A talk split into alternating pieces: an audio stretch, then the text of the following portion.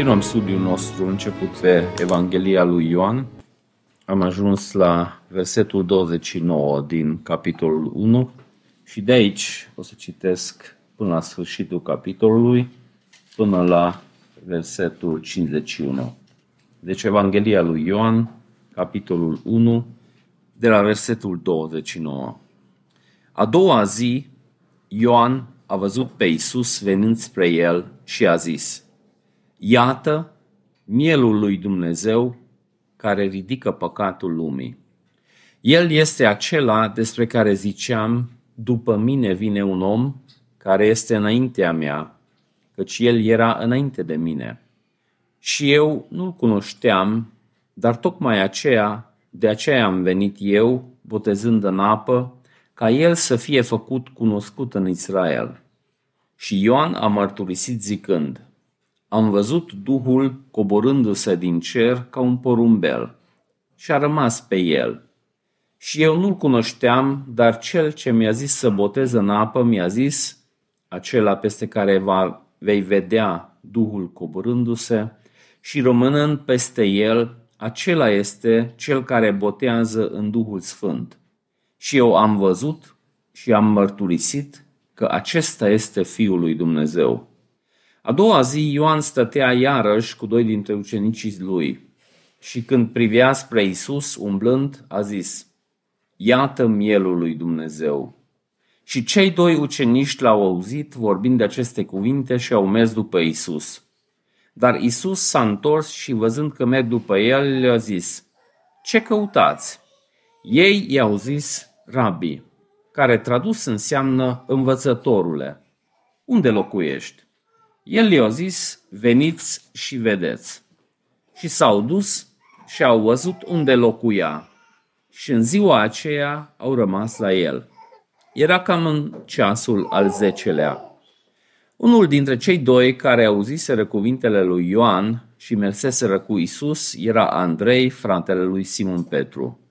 Mai întâi, el l-a găsit pe fratele său Simon și a zis, noi am găsit pe Mesia, care tradus înseamnă Hristos, și l-au adus la Isus și uitându-se la el, Isus a zis, Tu ești Simon, fiul lui Iona, tu vei fi chemat Chifa, care este tradus Petru. A doua zi, Isus a vrut să se ducă în Galileea și a găsit pe Filip și a zis, urmează-mă. Și Filip era din Betsaida, cetatea lui Andrei și lui Petru. Filip a găsit pe Natanael și a zis, Noi am găsit pe acela despre care a scris Moise în lege și profeții, Isus, fiul lui Iosif din Nazaret. Și Natanael a zis, Poate ieși ceva bun din Nazaret? Dar Filip i-a spus, Vino și vezi. Isus a văzut pe Natanael venind spre el și a zis despre el, Iată cu adevărat un israelit în care nu este viclenie. Natanael i-a zis, de unde mă cunoști? Isus a răspuns și a zis, înainte să te fi chemat Filip, când erai sub smochin, eu te-am văzut. Natanael a răspuns și i-a zis, Rabbi, tu ești Fiul lui Dumnezeu, tu ești regele lui Israel. Isus a răspuns și i-a zis, pentru că ți-am spus că te-am văzut sub smochin, crezi? Lucruri mai mari decât asta vei vedea. Și el i-a zis, adevărat, adevărat vă spun că de acum încolo veți vedea cerul deschis și pe îngerii lui Dumnezeu urcându-se și coborându-se peste Fiul omului. Până aici ai cuvântul lui Dumnezeu care ne dă viață, pe baza căruia o să vestesc mesajul lui Dumnezeu. Mai citesc cuvântul lui Dumnezeu din pasajul citit mai înainte, dar de data asta citesc numai o parte din versetul 29.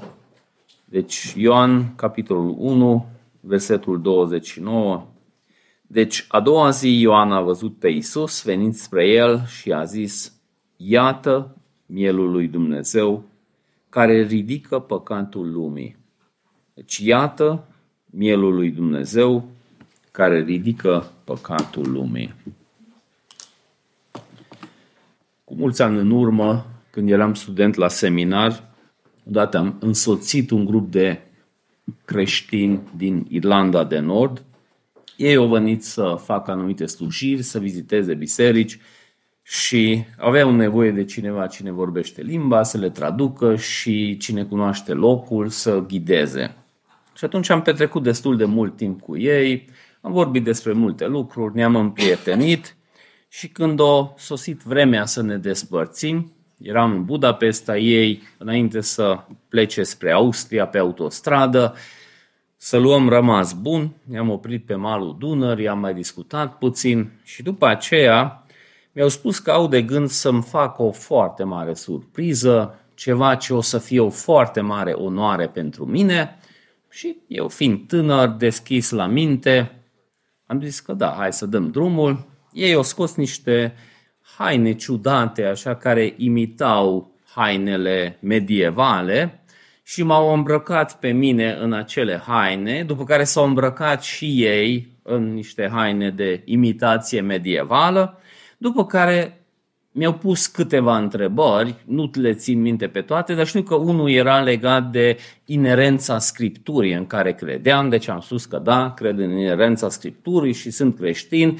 și mi-am dedicat viața lui Hristos și după aceea mi-au spus să urmez un mic jurământ în care iarăși n-am găsit nimic care să fie în contradicție cu credința mea și după aceea mi-au dat niște lucruri, nu mai țin minte nici detaliile, dar știu că mi-au înmânat niște lucruri și oficial m-au declarat membru al organizației The Orange Order și au spus că probabil eu sunt primul maghiar care a devenit membru în organizația irlandeză de Orange Order.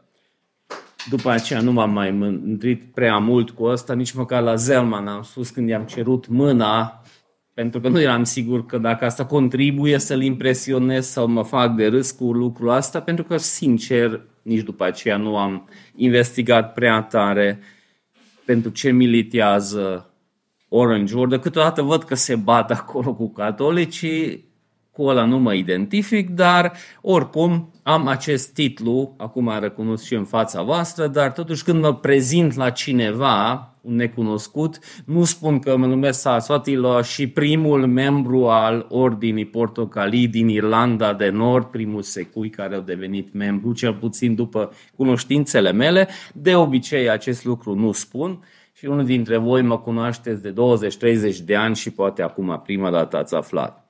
Dar au mai trecut 2-3 ani și odată unul dintre profesorii mei m-a abordat spunând că este o asociație care dorește să reînvie titlurile istorice ale maghiarilor și el a spus că el în acea organizație îndeplinește ceva scop foarte cheie și el s-a gândit la mine că vede potențial în mine și uh, mi-a oferit să primesc titlul de capitanul castelului. Trebuia să urmez ceva școală, nu știu, să mai șlefuiască lipsa nobilimii mele, dar uh, au zis că urmez ceva școală și după aia o să fie o investiție oficială și eu o să devin capitanul castelului. De castel nu mi-a zis nimic, dacă primesc sau nu primesc sau unde o să fie castelul. Mi s-a părut haios tot exercițiul și am zis cât de frumos puteam, că mulțumesc frumos, sunt foarte onorat că s-au gândit la mine, dar nu vreau să devin capitan de castel. S-a și supărat foarte tare pentru că au crezut că eu o să leșin acolo. Nici nu știu de ce mă tot alegeau oamenii la asemenea funcții, poate mărimea nasului sau forma nasului, pentru că test de sânge nu au făcut nimeni cu mine, dar oamenii m-au mai abordat cu asemenea lucruri. Când am venit la Cluj, cineva foarte important iarăși m-a abordat din aceeași organizație să-mi dea nu știu ce titlu, dar deja acolo aproape că am râs când mi s-a oferit din nou acest titlu. Totuși, ulterior, eu niciodată nu am apelat la aceste titluri, cu toate că oamenii ăștia, de exemplu cel care mi-a oferit în Cluj din nou să intri în această organizație, el când se prezenta, prezenta o grămadă de titluri între altele și rangul lui imaginar, nu știu ce era rangul lui, era mai sus decât capitan de cetate. Deci oamenii ăștia chiar credeau că ei au acele titluri și se mândreau cu ele. Bineînțeles că știu că sunt oameni care chiar au titluri care merită ceva. Nu de mult, după ce regina Angliei a decedat și prințul Charles a devenit regele Angliei, atunci probabil ați auzit și voi că se tot făceau apelări la diferite titluri ale lui. Și câteodată pare o listă infinit de lungă cu titlurile lui. De exemplu, eu nu le-am ținut minte, dar am căutat pe internet și am văzut că el nu numai că este regele Angliei, dar este și capul Commonwealth-ului, este regele Noii Zeelande, ducele de Cornwall, prințul de Wales, protectorul credinței, baronul Greenwich, colonelul șef al cercetașilor regali, gardienii dragonului, este locotenent colonel la regimentul de tancuri și artilerie regale și nu vă plictisesc, sunt foarte multe. Cel mai fascinant mi s-a părut titlul lui în Maori. E foarte lung, dar n-am reușit să pronunț și după aia am renunțat să vă spun. Dar are foarte multe titluri și ce este comun între mine și Charles, că ne-am născut în aceeași zi, dar în rest, titlurile mele sunt numai să mă fac de râs cu ele, dar titlurile lui sunt titluri reale, pentru că el nu numai că are titlul de colonel în regimentul de tancuri, acel regiment de tancuri există și el chiar poate să dea ordine în acel regiment de tancuri. El nu numai are titlul de comandor șef al cercetașilor, acei cercetași chiar există și eu am văzut poze cu el când s-a îmbrăcat în cercetaș și acolo făcea diferite activități cu el. Deci sunt titluri care reprezintă funcții reale și când am început să studiem Evanghelia lui Ioan, am văzut că scopul acestei cărți este să-L cunoaștem pe Hristos ca să putem să punem încrederea în El. Deci aceste lucruri au fost scrise ca voi să ajungeți să credeți în Isus Hristos, Fiul lui Dumnezeu, și crezând să aveți viață în numele Lui. Și când vine vorba să-L cunoaștem pe Hristos, Scriptura ne prezintă pe El și de multe ori apelează la diferite titluri ale lui Hristos, punând aceste titluri în fața noastră, încearcă să ne ajute să înțelegem ce funcții îndeplinește Hristos. Deci astea nu sunt titluri onorifice ca membralitatea mea în Orange Order, deci astea sunt titluri reale și timp ce Scriptura prezintă aceste titluri ale lui Hristos, ne prezintă cu scopul să-L cunoaștem, dar nu numai intelectual să însușim, nu știu, la un examen, să putem să răspundem bine la răspunsuri, ci să putem să punem încrederea noastră în acele domenii unde Hristos este răspuns la niște probleme din viața noastră. Numai dacă ne uităm în primul capitol al Evangheliei lui Ioan, vedem o lungă listă de titluri ale lui Hristos. În versetele deja studiate săptămânile trecute, deja am văzut, Hristos este Dumnezeu, a existat din veșnicie, că toate lucrurile au fost făcute prin El, pentru El, sunt susținute toate lucrurile de El.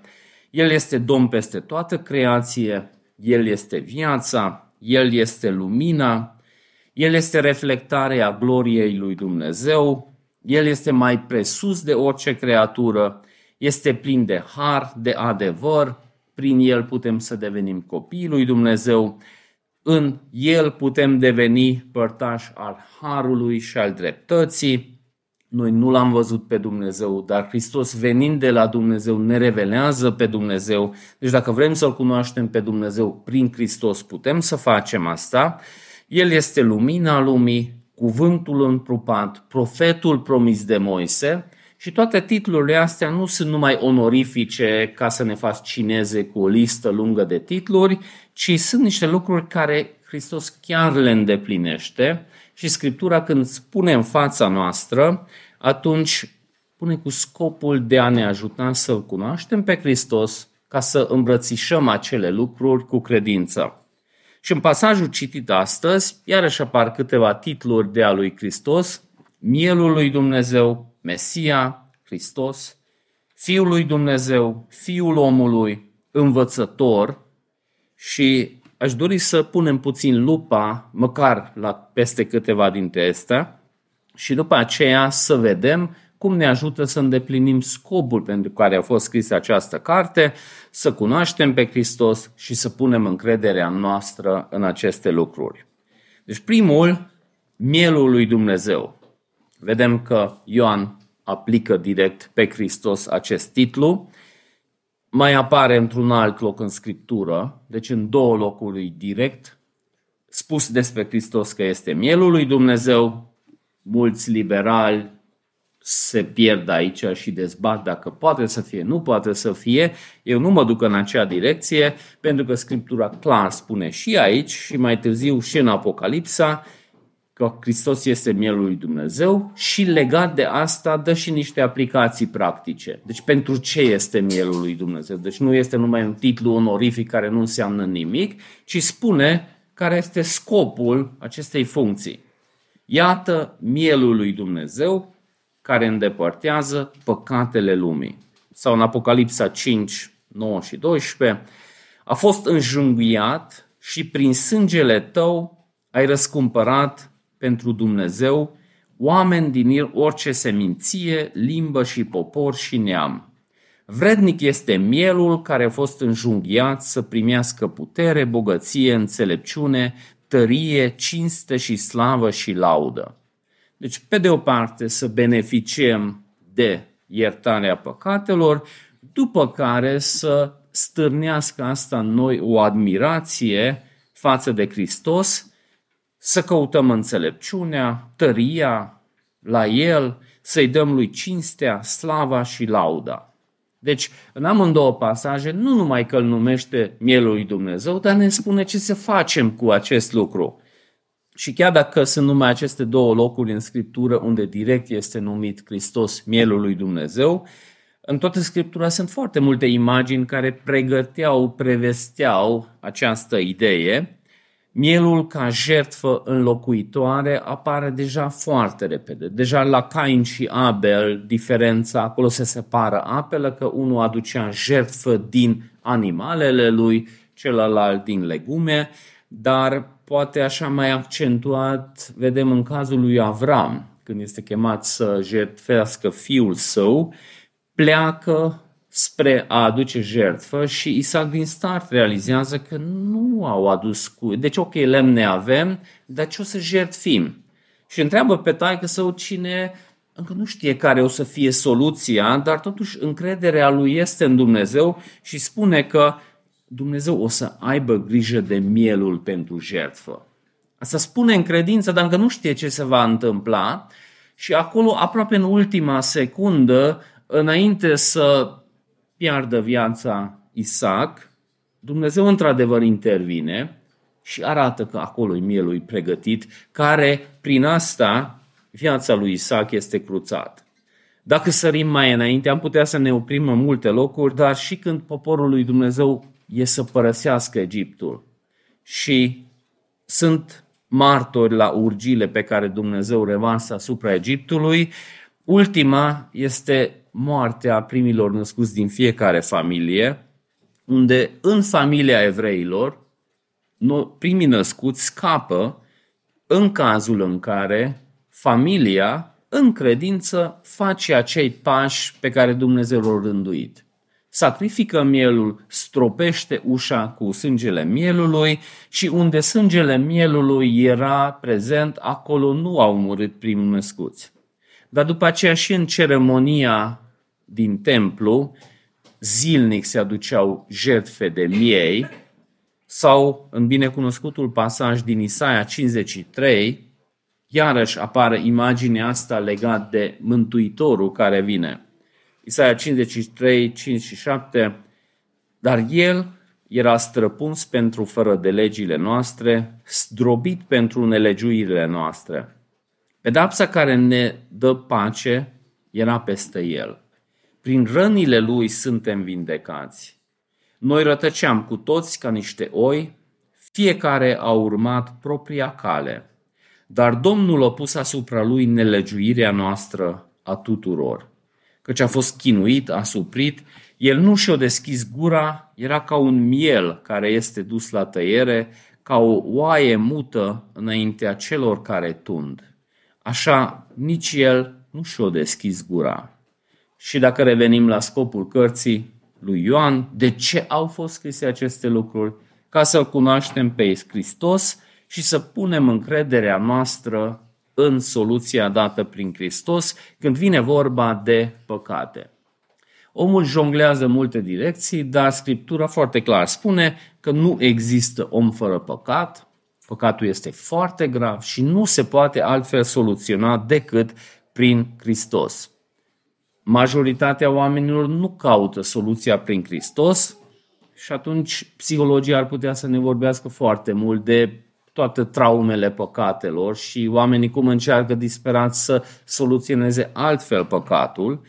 David descrie în Psalmul 51 cum era starea lui în păcat, până nu tratat așa cum ar trebui și spune că păcatul îi seca oasele, îi futea, fura puterea, dorința lui de viață, îi distrugea de înăuntru și vedem acea schimbare când David revine la soluția lui Dumnezeu și păcatul lui este soluționat. Deci oamenii încearcă să soluționeze problema păcatului de la Adam și Eva încoace. Deci de la funzele de smochin, de la acuzarea celorlalți, acest lucru merge mai departe. Deci dacă vorbești cu oameni care nu caută soluționarea păcatului prin Hristos, până și care se numesc creștini, cam aceleași lucruri se fac. Încearcă să redefinească morala. Da, așa era, dar în cazul meu sunt un caz excepțional și nu se pune, da, divorțul nu e un lucru bun, dar totuși cazul nostru e așa de special că se acceptă. Dar în vremea aceea, dar în vremea noastră altfel se face. Sau oamenii încearcă să acuze pe alții, să pune lupa. Bine, bine, dar și soția mea. Dacă ai ști tu ce soție am eu, atunci nu ar fi așa. Da, cazul ideal ar fi, cum spune Scriptura, dar situația noastră e foarte diferită. Și oamenii încearcă să rescrie morala, să redefinească lucrurile, să pună lupa pe alții, să facă tot felul de lucruri, dar Dumnezeu spune că păcatul nu se poate soluționa numai prin Hristos. Numai prin sângele mielului lui Dumnezeu poate fi soluționat păcatul dacă îmbrățișăm cu credință promisiunile lui Dumnezeu. Și Scriptura spune că Hristos a preluat păcatele noastre și a suferit pedeapsa lui Dumnezeu. Nu există nicio altă soluție pentru a ne biciui sau a ne pedepsi sau pedepsi pe alții sau multe alte încercări ce fac oamenii. În 1 Petru 2 citim, El a purtat păcatele noastre în trupul Lui, pe lemn, pentru noi, murind față de păcat, să trăim pentru dreptate. Prin rănile Lui am fost vindecați. Cu câteva versete mai înainte, Ioan spune că prin Hristos putem să devenim copiii lui Dumnezeu și timp ce cineva îmbrățișează aceste adevăruri, se împacă cu Dumnezeu, păcatele lui iertate și prin acest proces îmbrățișează cu credință faptul că Dumnezeu, prin mielul lui, a soluționat păcatul. Dacă cineva nu îmbrățișează, atunci nu poate să se numească creștin. În țara noastră 99% sau mai mulți se numesc creștini, dar pe baza Scripturii, dacă nu a văzut păcatul, nu a îmbrățișat cu credință jertfa lui Hristos, oricât de evlavios și moral să fie cineva, Scriptura spune că nu-L cunoaște pe Dumnezeu. Deci ăsta e primul pas spre a-L cunoaște pe Dumnezeu. În 2 Tesaloniceni 1.8 citim, Într-o flacără de foc, el va aduce pedeapsa asupra celor care nu-L cunosc pe Dumnezeu, asupra celor ce nu ascultă de Evanghelia Domnului nostru Isus. Deci dacă cineva nu a îmbrățișat Evanghelia cu credință, sigur nu-L cunoaște pe Dumnezeu. Poate să fie oricât de religios, oricât de moral, poate să jertfească toată avuțiile lui, poate să aibă vedenii sau cum descrie lucrurile Pavel în 1 Corinteni 13, rămâne sub judecată. Deci nu iese de sub judecată. În Ioan 3, 16, 18, foarte bine pune în echilibru Ioan aceste lucruri. De obicei oamenii citează prima parte, dar e mult mai echilibrat dacă citim cele două laturi împreună. Atât de mult o iubit Dumnezeu lumea, încât o dat pe singurul lui Fiu, ca oricine crede în El să nu piară și să aibă viață veșnică. Și de aici se opresc de obicei cu citatul, dar citatul merge mai departe și spune că Dumnezeu nu l-a trimis pe Fiul Său în lume să judece lumea, ci ca lumea să fie mântuită prin El. Cel care crede în El nu este judecat, cel care nu crede a fost deja judecat pentru că nu a crezut în numele singurului Fiu al lui Dumnezeu. Nu trebuie să omori pe nimeni, nu trebuie să jefuiești o bancă, nu trebuie să faci nu știu ce păcate ca să meriți condamnarea lui Dumnezeu. Orice păcat mic este de ajuns să fii sub condamnarea lui Dumnezeu și niciun păcat nu se soluționează altfel decât prin mielul lui Dumnezeu. Deci aici ar trebui să țintească toate încercările noastre de evangelizare și e foarte ușor să, să eșuăm. Și lucrurile să meargă în direcția că religia mea e mai bună decât religia ta sau nu este mai bună. Și tot felul de dezbateri despre detalii, dar dacă nu ajungem acolo că ești păcătos, păcatul e grav, ești sub condamnarea lui Dumnezeu și prin Hristos, mielul lui Dumnezeu, poți să scapi de această condamnare, atunci orice apologetică, orice evangelizare, de fapt, pierde esența lui, pentru că aici trebuie să ajungem. Poate nu din start, poate mai durează, dar dacă nu aici țintim, atunci am eșuat. Dar și dacă ești creștin și majoritatea voastră vă cunosc, știu că sunteți creștini, nu e o noutate că Hristos este mielul lui Dumnezeu, dar ce văd în viața noastră de zi cu zi, tratarea sau netratarea păcatului, de multe ori pierde această latură.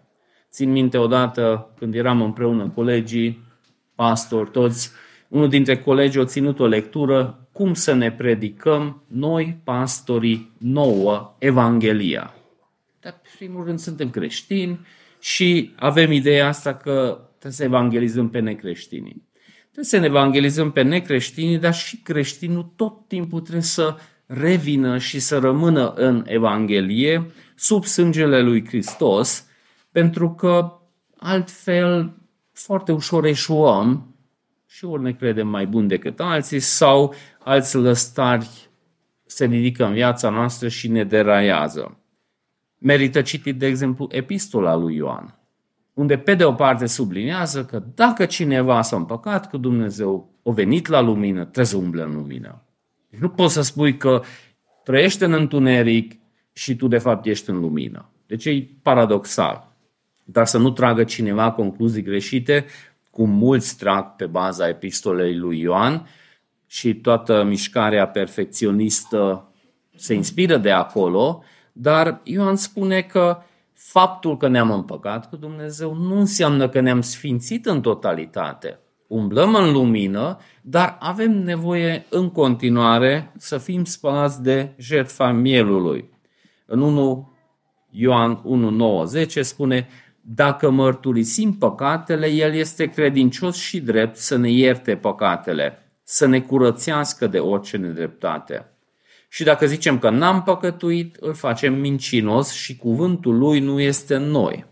Deci nici faptul că ești creștin nu înseamnă că atunci gata, eu nu mai am păcat și nu mai am nevoie de jertfa lui Hristos, că odată m-am spălat și de atunci gata. Deci și creștinul are nevoie constant să vină sub jertfa mielului și asta evităm când poate nu-l vedem păcatul așa grav. Sau poate explicăm și justificăm păcatul. Sau poate ne biciuim pe noi. Gata, așa merită, nu mai merg. Asta, dă, Doamne, cu trăsnete. Tot nu vrem să aplicăm Evanghelia. Sau când vine vorba de păcatele altora. în familie, în biserică, în societate, când sunt oameni în jurul nostru, sunt și păcate. Și păcatul ne deranjează pentru că câteodată creează disconfort în viața mea și unde se creează disconfort, atunci creștinul sare și vrea să lupte împotriva păcatului, dar câteodată nu neapărat binele fratelui îi ținut în vizor, ci mai mult să elimin disconfortul. Și câteodată elimin cu frate cu tot, dar nu asta e scopul. Deci dacă se face o mustrare, o condamnare sau orice se face și sângele mielului nu este inclus în pachet, atunci am eșuat undeva, am, am ajuns unde nu trebuie. E ușor să mergem și dăm cu măciuca, să mustrăm, după care să nu aibă partea de încurajare cu mielul lui Dumnezeu, cu spălarea păcatului, cu liniștirea conștiinței. Dar până și Iuda, după ce au vândut pe Hristos, nu dați seama că ce-a făcut nu-i bine, s-a întristat, o mestos și mărturisit și totuși nu a fost nimeni nici în inima lui și nici cei de afară care să zică să vie înapoi, cum a făcut Petru. Da, păcatul trebuie să iasă la iveală, fratele trebuie să vadă păcatul dacă trăiește în păcat, câteodată este loc pentru a arăta cât de grav e păcatul, dar scopul nu e să arătăm că noi suntem mai buni, ci sângele mielului să fie mai apreciat la sfârșit.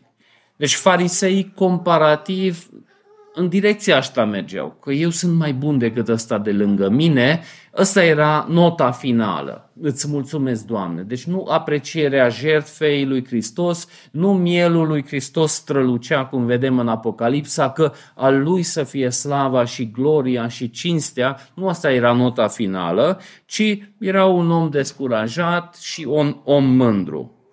Deci nu Scopul final nu este să scap de disconfortul creat de fratele meu, pentru că atunci neglijez elementul ca sângele melului să strălucească. Și diavolul vine și acuză, arată păcatul, uite ce ai făcut și după aia te împinge în disperare. Dumnezeu aduce lumină, demască păcatul, dar după aceea sângele mielului tot redă pacea omului și speranța de a merge mai departe.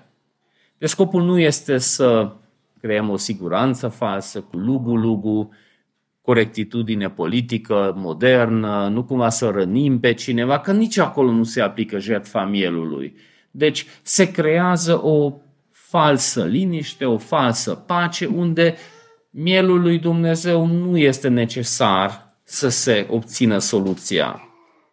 Deci dacă luăm în diferite domenii, nu știu, disciplinez copilul. Și tot supărat destul de tare că face a 50-a oară aceeași lucru. Și vrei să-i atragi atenția că e grav ce face, e ușor să te năpustești și să sari peste acest element că cumva totuși sângele mielului să strălucească. Sau luptele noastre de zi cu zi, soț, soție sau în biserică, și răfuiel, sculte și uite că iarăși ce ai făcut și mă supăr sau nu mă supăr, e foarte ușor ca mielul lui Dumnezeu să fie exclus din ecuație, dar acolo păcatul nu se tratează cum ar trebui. Deci faptul că Hristos e mielul lui Dumnezeu, probabil și pentru copii e cunoscut, dar aplicarea acestui adevăr în viața de zi cu zi, sunt convins că mai are loc să creștem, să mergem mai spre bine. Deci Ioan, interesant că asta zice, deci parcă i s-a prins placa. Într-o zi zice că iată mielul lui Dumnezeu, după aceea următoarea zi, iată mielul lui Dumnezeu. Deci e destul de fascinat de ideea asta și spune ucenicilor lui să meargă, să meargă după Isus. Ei merg, stau puțin și vin înapoi entuziasmat și spune că noi l-am găsit pe Mesia care este tradus Hristos.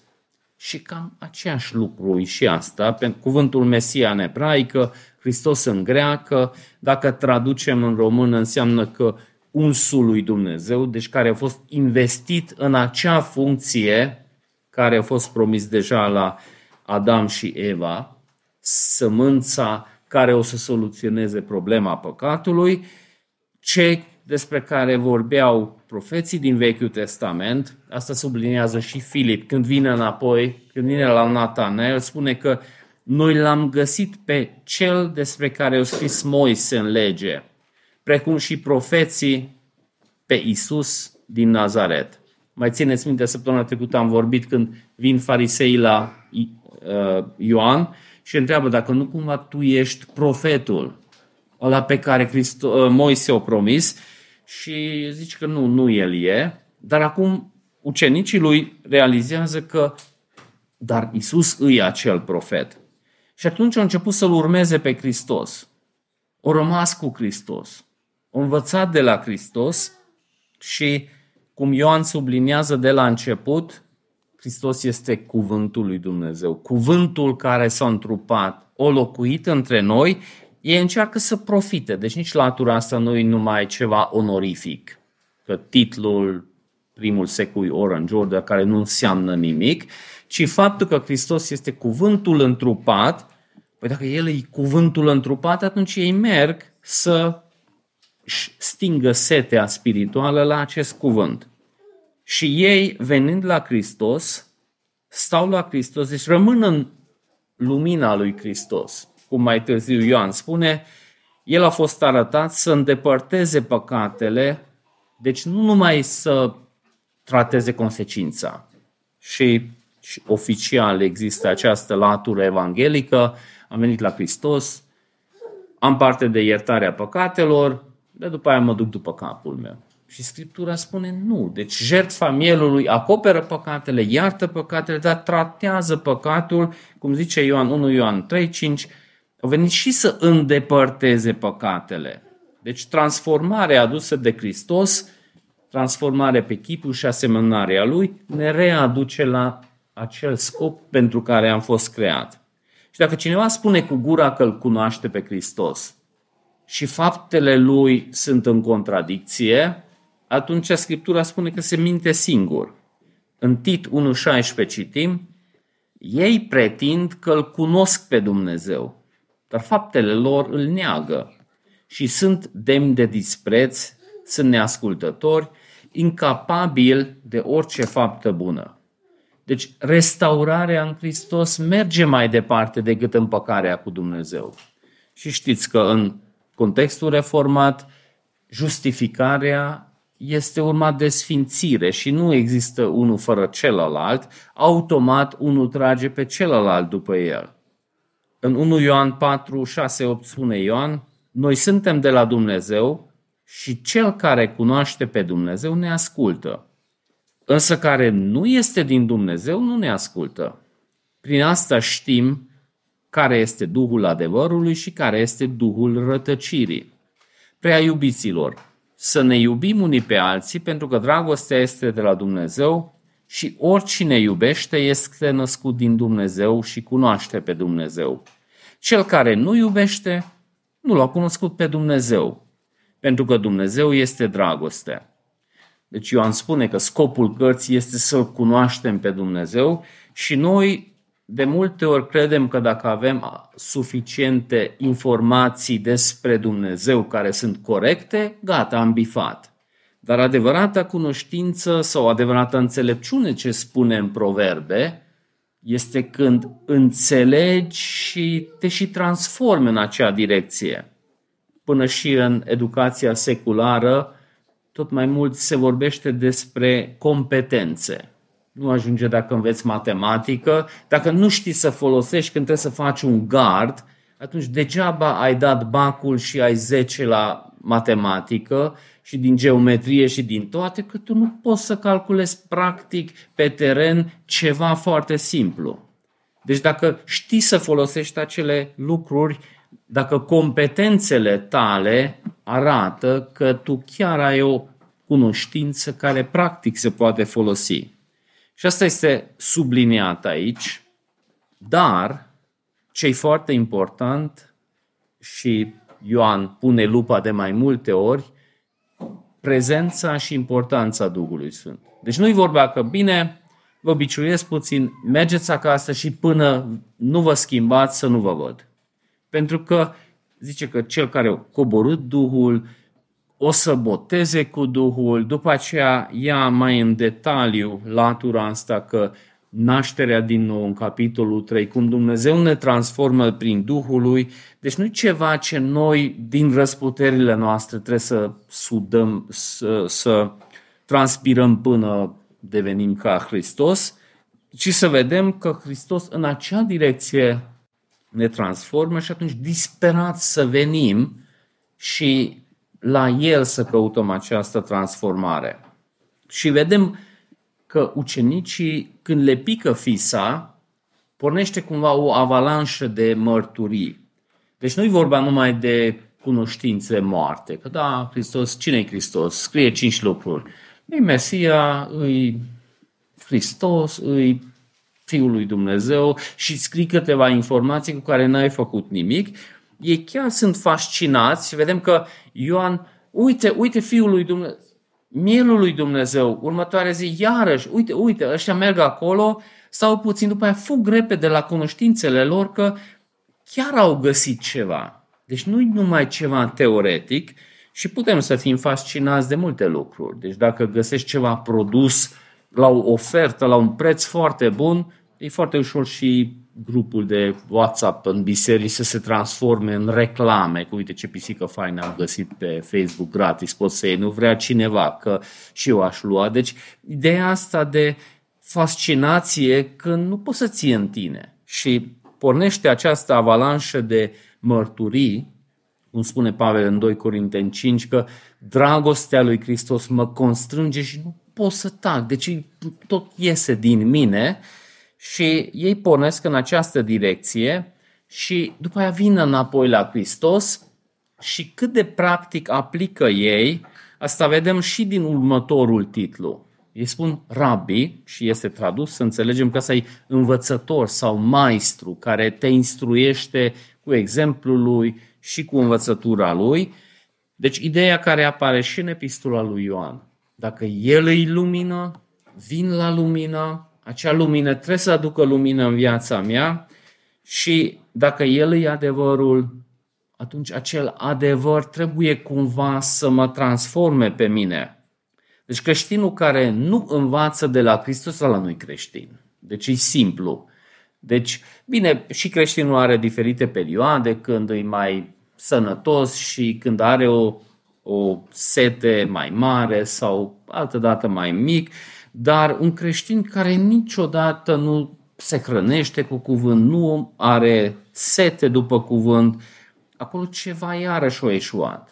Deci simplu fapt că noi spunem lui Hristos că învățător, poate noi nu folosim așa de des, dar în acea vreme Hristos era des adresat în felul ăsta de oameni și asta iarăși nu era numai un titlu onorific, ca și apartenența mea la Orange Order, ci acela era ceva real. Deci dacă el e învățător, atunci de la el vrem să învățăm.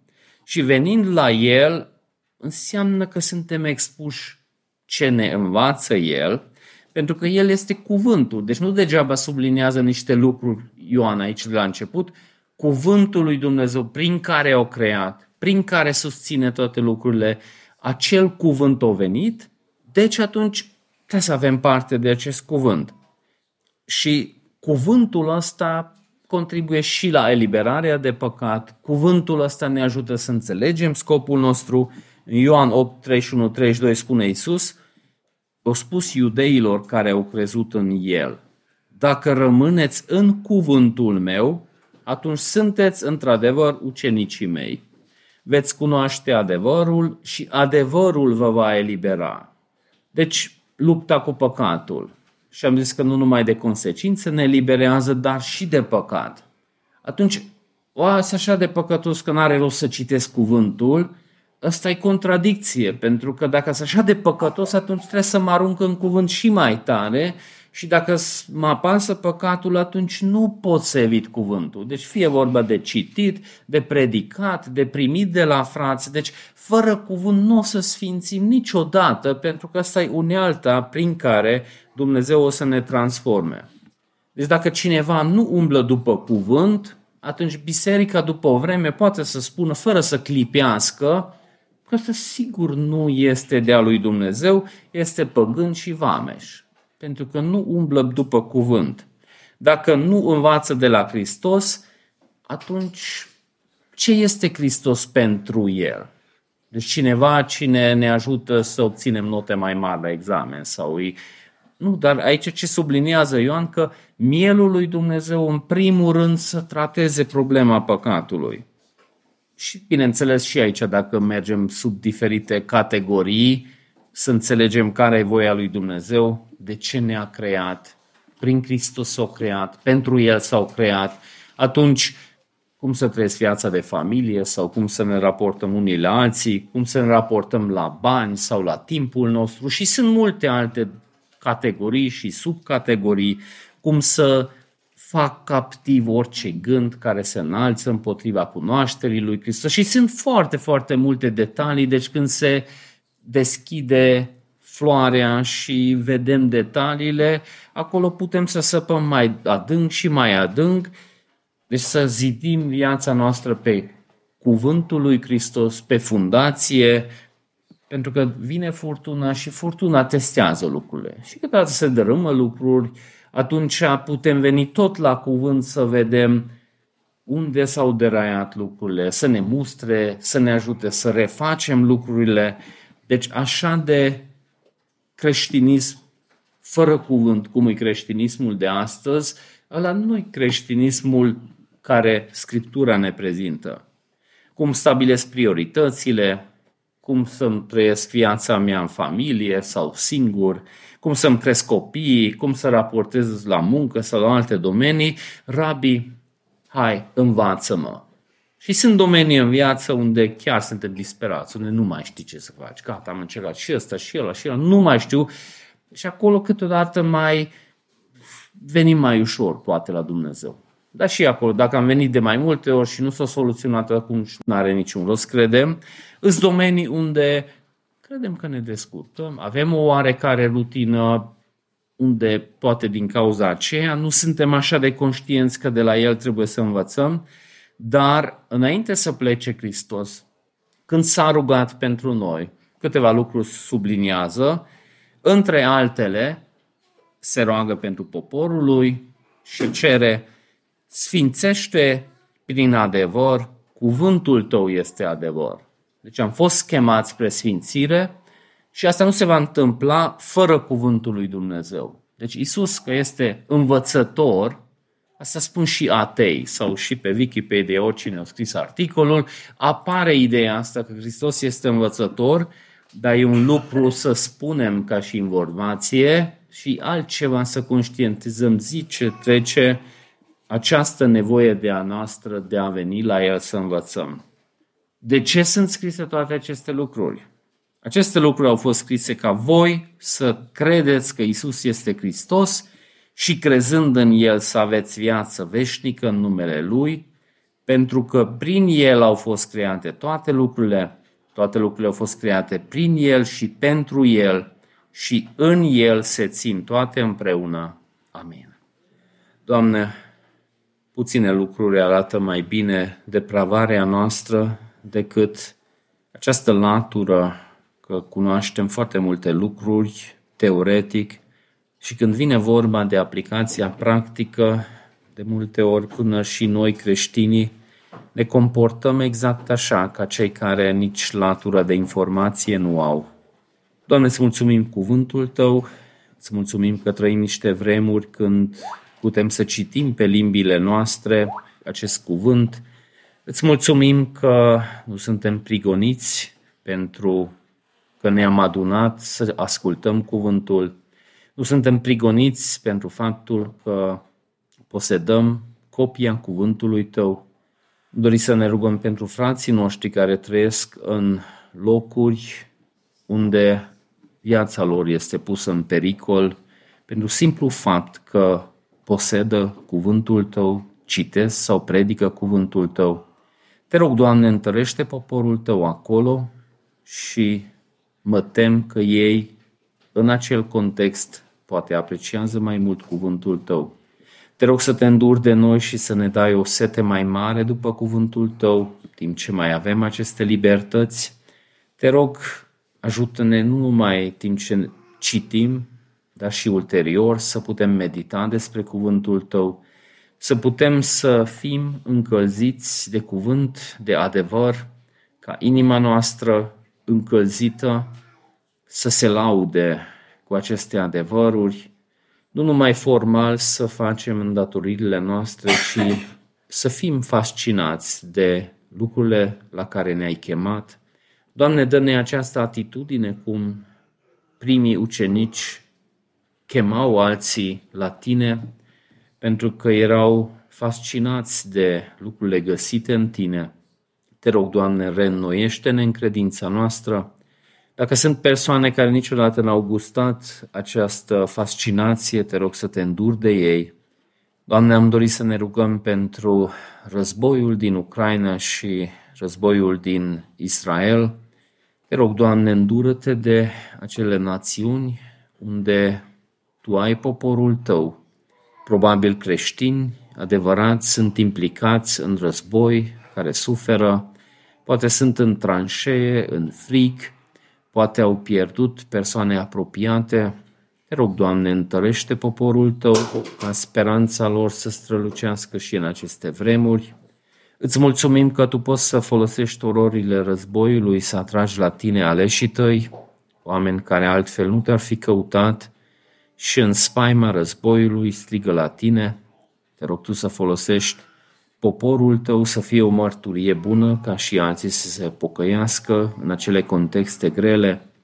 Doamne, îți mulțumim că noi nu trebuie să investigăm cine este de vină, Palestina sau Israelul, Rusia sau Ucraina, cine cum a contribuit la aceste orori, pentru că tu vezi exact și în fața ochilor tăi nimic nu este ascuns și tu ai promis că o să tragi la răspundere fiecare păcat, Îți mulțumim, jertfa Fiului care poate să acoperă păcatele noastre.